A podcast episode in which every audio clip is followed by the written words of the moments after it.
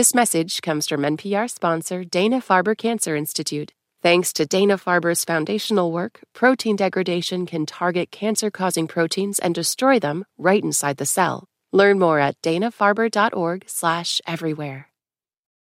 I'm Gregory Warner. This is Rough Translation. Our episode this week comes out Friday. It's a collaboration. So, in the meantime, we're just going to revisit a story from last season that feels even more relevant today.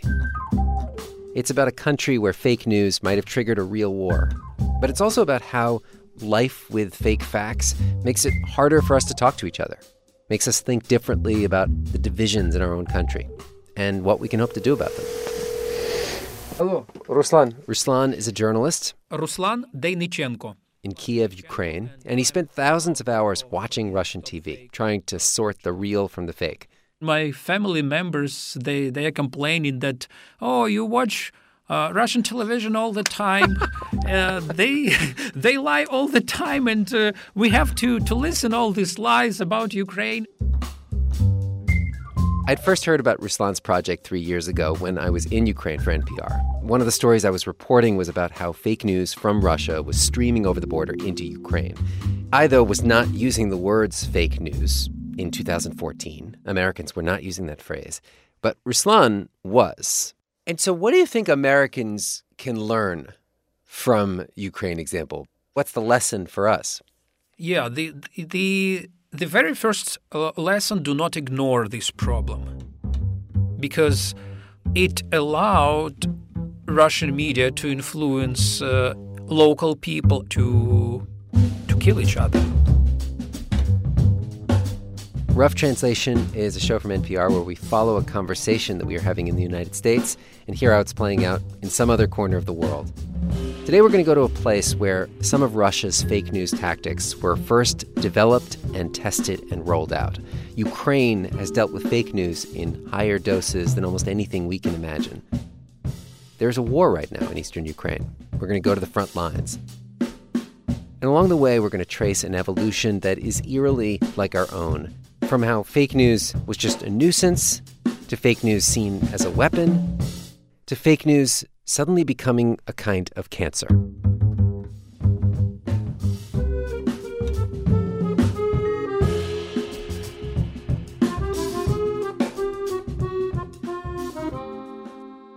July 2016, a woman calls 911. We got that emergency. She sees a man who she says looks mentally ill, and she says she thinks he's got a gun, or at least something shaped like a gun. The police come, they shoot, but they shoot the wrong guy. All units hold fire. Hear what happened on the Embedded podcast. Hello, Greg. How are you? Get on board. Thank you. Sunday morning, outskirts of Kiev, Ruslan Deynychenko picks me up to take me to his house. Hello, good morning. He's got a boyish face, graying temples, Led Zepp on the car radio. Ruslan trained as a journalist in America, and the house where he lives is not like anything I've seen in Ukraine. What are the styles of these houses called? Yeah, they call it North American style. North American North style. American. It's a gated community that promises American style cottage living, down to the traditional American barbecue area. Even uh, names of the streets they they're written in English, and over there is a Lexington Avenue. and Oh, Lexington Avenue. Lexington Avenue.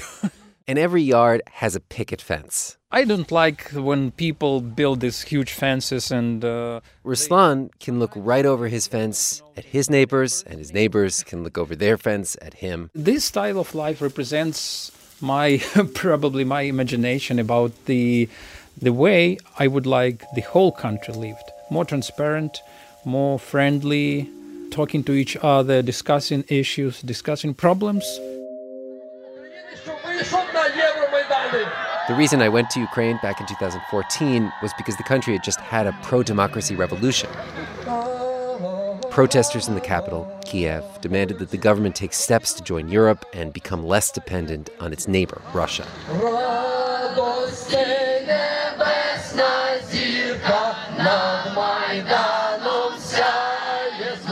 Russia opposed this uprising. It wanted Ukraine to stay its little brother, its mladshi brat.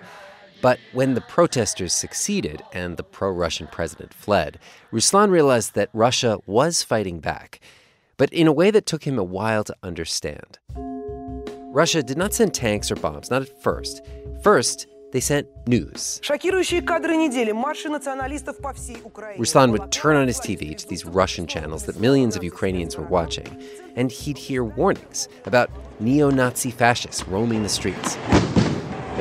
People uh, saw on TV that they are in danger and they need to protect their families, they need to protect themselves from fascists in Kiev. But there were no fascists here. Ruslan could look out his window and see the streets were peaceful. Barricades on the square in Kiev were covered with fresh flowers. But Ukrainians who were not in the capital, Kiev, got scared. So while Ruslan would watch these stories and think, some, some bullshit. in other parts of the country, people started standing guard. Ukrainians in Crimea rose up. They rejected the revolution. They want to be part of Russia. Here, everybody, everyone is Russia, and uh, the Crimea was Russian before. So Protesters in Crimea quoted the Russian TV stories about fascists, begged Russian troops to save them. There, there, seems to be a kind of feeling that the new government in Kiev is hostile to, to Russian speakers and ethnic Russians here. Russian troops arrived, and Crimea voted to secede. Ukraine wanted to fight back, and the solution they came up with was a news blockade a complete ban on Russian news channels. I was against that decision. I was in favor of as much sources of information as possible. A Ukraine that banned media? This is not democratic. That, that wasn't the Ukraine that the revolution had fought for. Ukraine, if you want to be a democracy, should allow uh, to have another opinion. And Western diplomats agreed. This is censorship. The government backed down because of free speech and democracy, and Ruslan came up with a radical new plan to fight back. A team of top journalists would fact check Russian news and broadcast the results. And at the time, that felt really scary. To me, it actually meant that I'm kind of putting my life on the line. This is Margot. Uh, I'm Margot Gonçalves. She was tapped to host a show that would debunk Russian fake news. And so it would be her face on the screen that any Kremlin agents might take note of. Yeah, I got my knees shaking. I got my knees shaking for half an hour. What did you tell yourself before you went on the first time? I'm doing this because I think this is what should be done. And I, like, I'm coping with all the consequences it can bring with it. It was actually kind of the first moment I really felt connection with, with like my people, you can say. The name of this new show? It even sounded like a journalist superhero. Здравствуйте, вы смотрите выпуск Stop Fake News. The show is called Stop Fake. It's a roundup of all the false stories you might have missed that week. Welcome to Stop Fake. There's also an English version of the broadcast. And I'll be helping you to tread through this week's load of informational mendacity. Ukraine's ballet dancer Serhiy Polunin is a Nazi. Impending food riots and ration cards to played with these human organs included nasal septums and sphincters. The Stop Fake team would trace how false quotes were shared from outlet to outlet. They blew up videos to show where the vial of fake blood might be hiding. Newspaper Vesti published a story with this misleading headline. And you can hear many of the stories. Ukraine is poised to enact a new language law which will ban Russian and make are about Russian speakers being persecuted in Ukraine. Only Ukrainian in cafes and shops announced because of pending legislation on the Ukrainian language. To understand what was going on here, it helps to think of Ukraine as kind of two Ukraines, East and West. The East borders Russia, it's got more Russian speakers. The West borders Europe, it has more Ukrainian speakers. And East and West, they're not different ethnicities, they're more like cultural groups. But there has been friction in the past, and Ruslan says it was easy for Russian news to insert itself into this divide. They want one part of the country, Russian speaking, to hate another part of the country, Ukrainian speaking. This was one of those stories on Russian TV. It reported that Ukrainian soldiers had seized a Russian speaking toddler, ritually stabbed him, and then nailed him to a plank of wood. A literal crucifixion. И вот это все на маминых глазах. Маму держали.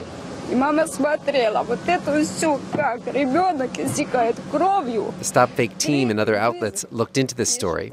There were no other witnesses to this crucifixion that supposedly happened in front of a huge crowd. Stop Fake also found extremely similar phrasing in the Facebook post of a Russian extremist published three days before the TV channel reported it. And a few months before that, a very similar crucifixion scene playing out in a show that is very popular in Russia Game of Thrones. That's it for this week. Remember, consuming fake news is bad for your health, your brain, and the psychological climate of society. At first, Stopfake was a success beyond what Ruslan had even imagined. The debunked stories were a hit on social media, and other news outlets picked up their stories. More than that, the Stopfake crew of volunteers felt like they were winning the war the war for truth. And then the real war came. The situation in eastern Ukraine seems to be getting worse. Separatist militias were rising up in all kinds of eastern cities. The Police line wasn't strong enough. The city of Donetsk came under heavy attack today. Rejecting the government in Kiev, declaring allegiance to Moscow, getting help from Russia. This morning, gunmen in camouflage fatigues took over. Ruslan was watching his country split in two, wondering what did he miss? What more could he have done? The clue came one sleepless night after watching all this war news. He thought back to one of the stories that he had debunked months before. It was a little story. Russian media had claimed that thousands of Ukrainians were fleeing over the border to Russia. This was back before the war had started, when Ukraine was peaceful. Yeah, so I called the Federal Migration Service of Russia. He taped the phone call for Stop Fake. And asked the, the person from, from Federal Migration Service if it's true or not.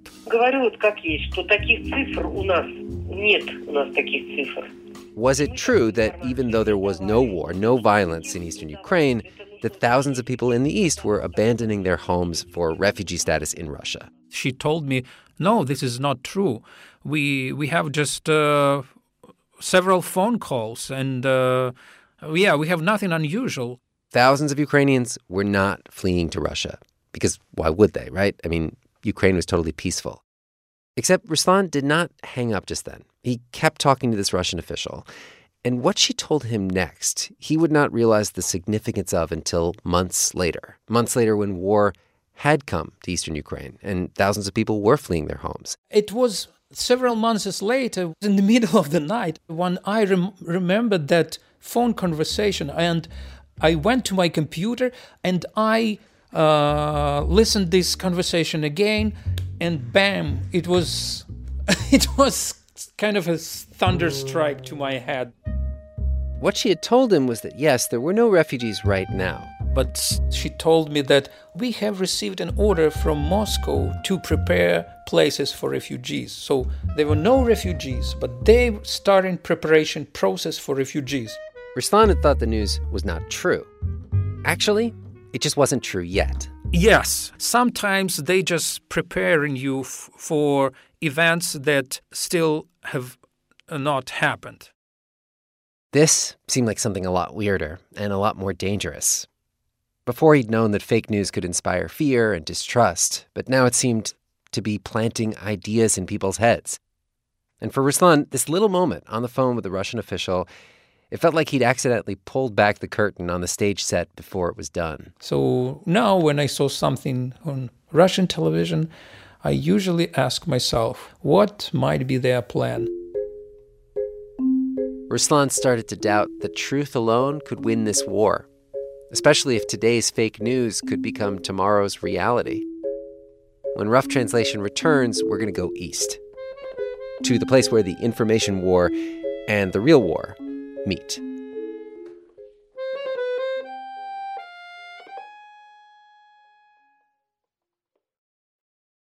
Whether it's athlete protests, the Muslim travel ban, gun violence, school reform, or just the music that's giving you life right now, race is the subtext to so much of the American story. And on Code Switch, we make that subtext text.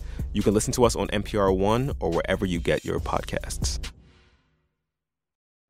When you drive out to the front lines in eastern Ukraine, you have to leave early. For much of the trip, my car is the only one on the four lane highway. We slow down just to pass through each Ukrainian army checkpoint. If you imagine Texas, which is about the same size as Ukraine, imagine a piece of Texas pledged allegiance to Mexico and started trading in pesos. There is now a line that's dividing eastern Ukraine, and on one side of that line are separatists who reject the government in Kiev and get help from Moscow. This side of the line is patrolled by Ukrainian government troops. I am now 500 miles east of Kiev, 500 miles from Ruslan's picket fences and his Lexington Avenue, and I'm getting another house tour. Oh, this was destroyed by the shelling. Mm-hmm. This one from Alexander Ivanovich, age 64. He shows me where a shell fell on his doghouse. His dog died. Oh my gosh. Another hit a tree. We're only alive because of a tree, he tells me. Alexander lives on the government side, two miles from that front line. His sister lives on the separatist side, and his father's grave is over there. And the screen door opens. His wife Nadezhda greets us, me and my interpreter. She says, Nice to meet you. Aren't you afraid to come visit? I'm out here to follow up on that odd thing that Ruslan told me about how today's fake news may tell you what'll really happen tomorrow.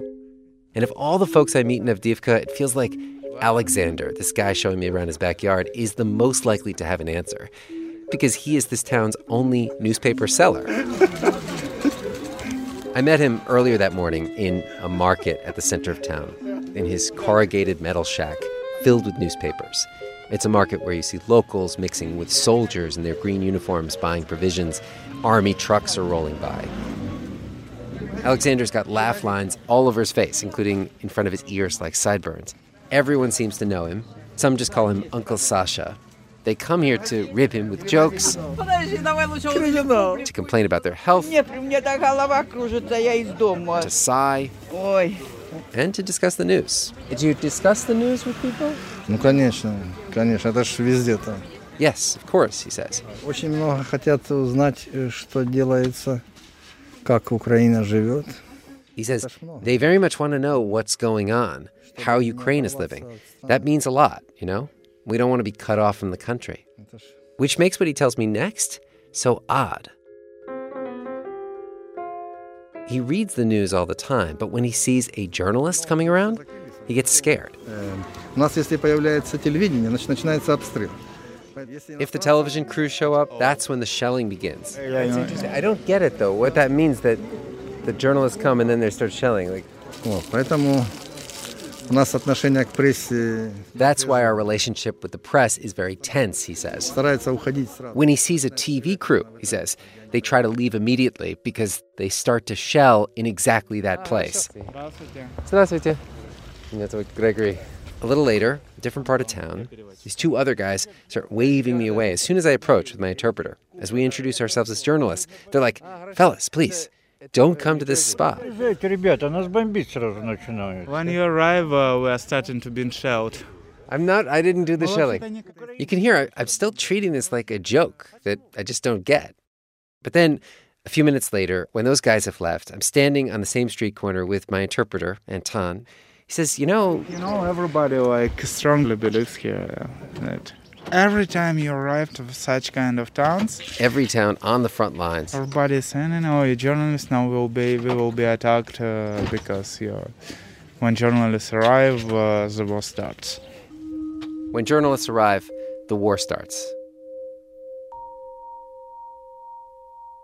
I couldn't put this out of my mind because it means that people here believe that this war is being fought mainly so that someone else can watch it on TV. It's like a reality show war, but with real bullets. And Alexander is one of the unwilling extras. Alexander even told me, We already know in advance it's a show, and we don't like it.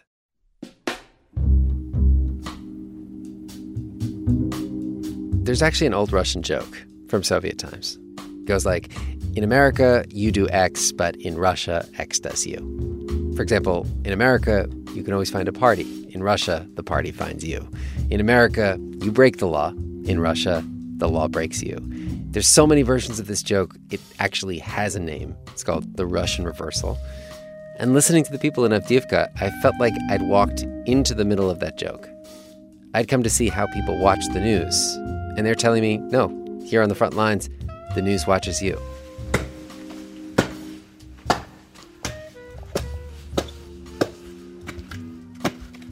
Back in Kiev, on Ruslan's patio. He's chopping wood with this little axe. It's like Ukrainian village meets suburban, uh, firing up the grill for his family's favorite Sunday meal cheeseburgers. I want to ask Ruslan to make sense of what I'd heard on the front lines about this being some kind of reality show war. But before I can even bring it up, he wants to show me something. He leads me to the living room. There's this kid playing on the floor. What is a separatist TV channel? Yeah, they. On the screen is a guy in camouflage fatigues. He's one of the Ukrainian separatists who has declared independence from Kiev. The press conference is actually taking place on the other side of that front line. But Ruslan is not apparently interested in what that guy is saying.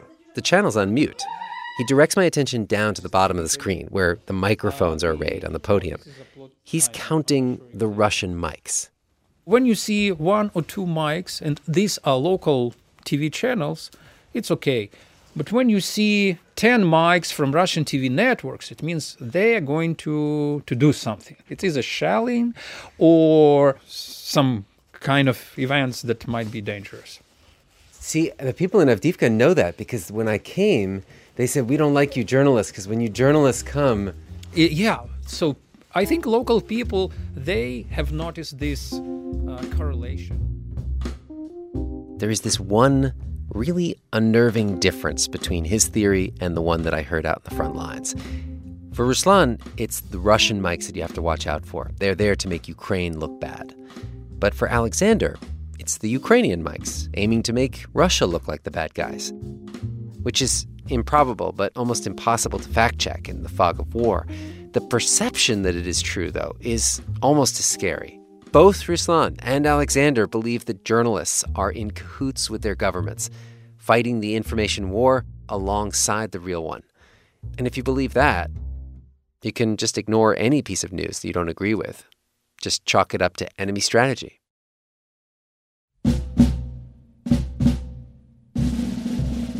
Back in Kiev, Ruslan decided that the Russian media was the enemy, and fact checking was not going to save Ukraine. So then we realized that we need to protect not just our profession, but to protect the whole country because it was an, a question of surviving for, for, for Ukraine. And for Ruslan, the only option left was the one that he'd once begged the Ukrainian government not to do to censor the Russian news channels. I changed my mind uh, dramatically. I was 100% sure, I was damn sure that we need to cut it right away. StopFake handed its archive of Russian propaganda techniques to the Ukrainian government, which promptly used it as evidence. If we did it earlier, I think we might avoid a lot of deaths. Ruslan believes this ban did stop the front line from moving further west. It prevented more Ukrainian cities from falling under separatist control. It also opened his mind to the power of censorship. Watching TV one day with his three year old, he heard the host of this Russian kids show praising Vladimir Putin for protecting Ukraine. Ruslan sent an angry tweet, and that show was pulled off the air. And then also cut were Russian talk shows, soap operas, a wildlife channel, hunting and fishing show. And Ruslan defends all this. Uh, I'm not sure if we are 100% protected right now, but at least we are moving in, these, in the right direction to protect ourselves. Ukraine then took this direction even further. A Ukrainian hacker group with ties to the government published a list of every journalist who crossed that front line to interview people on the other side. Thousands of journalists were on this list, including a number of international journalists from NPR, from the New York Times. The title of this list was simply Scoundrels. A Ukrainian lawmaker called them terrorist collaborators, simply because they had just gone over to the separatist side of the line to interview people. Ruslan did not see any problem with the list. Hmm. Why not? I think what they do is is useful. Publishing names, emails, and uh, personal information of reporters, it might be okay, but labeling them all enemies, it was it was stupid. Uh, Wasn't it worse than stupid, though? I mean, it seems pretty intimidating of journalists. Uh, yes, naming them traitors, that was not right. Sometimes it's not very easy to to tell yeah to be just straightforward and to neutral. yeah neutral. Yeah. We want this country to exist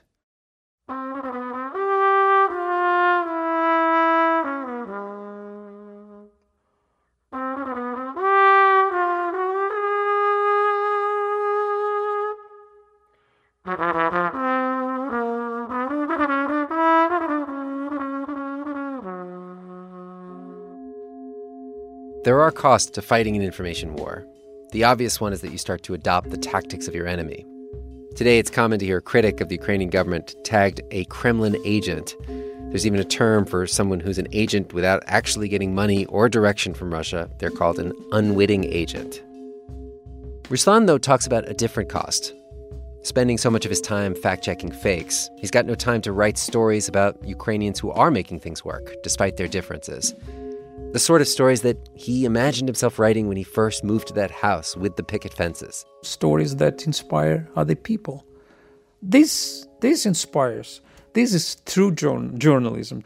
Uh, to check somebody's lies and to, to keep somebody accountable. I cannot tell that I, I, would be happy to do it all my life, right?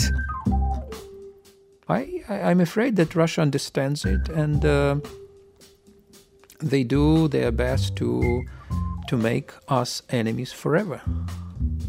And at the end of the day, it will be very difficult to sit uh, at the table and talk like like friends.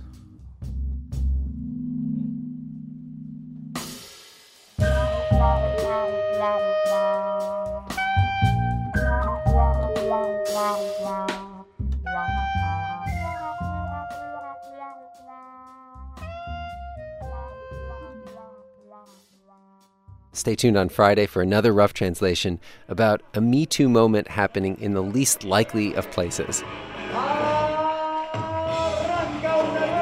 Behind the scenes of an Argentine talk show, whose host may or may not have had a change of heart, that may or may not have affected millions of people. Today's show was produced by Jess Jiang and edited by Marianne McCune. Thank you to Lucian Kim, NPR's Moscow bureau chief, also Ukrainian journalists Natalia Grivniak and Anton Skiba, and Peter Pomerantsev, Joanna Shostak, Megan Metzger, Dennis Dukal. Thanks to the Planet Money team for editorial guidance, also Lu Olkowski, Laura Starcheski, Michael May, and Charles Maynes. Fact checking for this episode by Camille Salas, and mastering by Andy Huether. Rough translation is advised by Neal Carruth, Alex Goldmark, Mathilde Piard, and Anya Grundmann. We would love to hear from you. Rate the show on Apple Podcasts, it helps people discover the show. And write us that travel story you're still trying to decode. You can email us, roughtranslation at npr.org, or find us on Facebook. Previous episodes at npr.org slash roughtranslation. Original music composed by John Ellis. I'm Gregory Warner, back next week with more rough translation.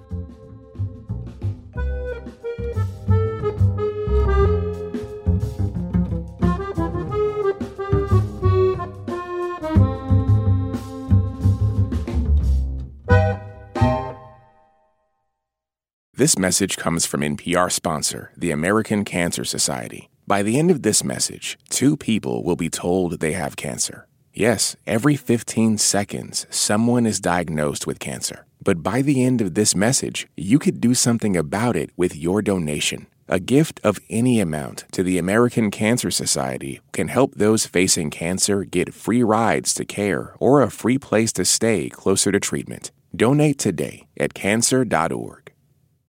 This message comes from NPR sponsor Capella University. With Capella's FlexPath learning format, you can earn your degree online at your own pace and get support from people who care about your success. Imagine your future differently at capella.edu.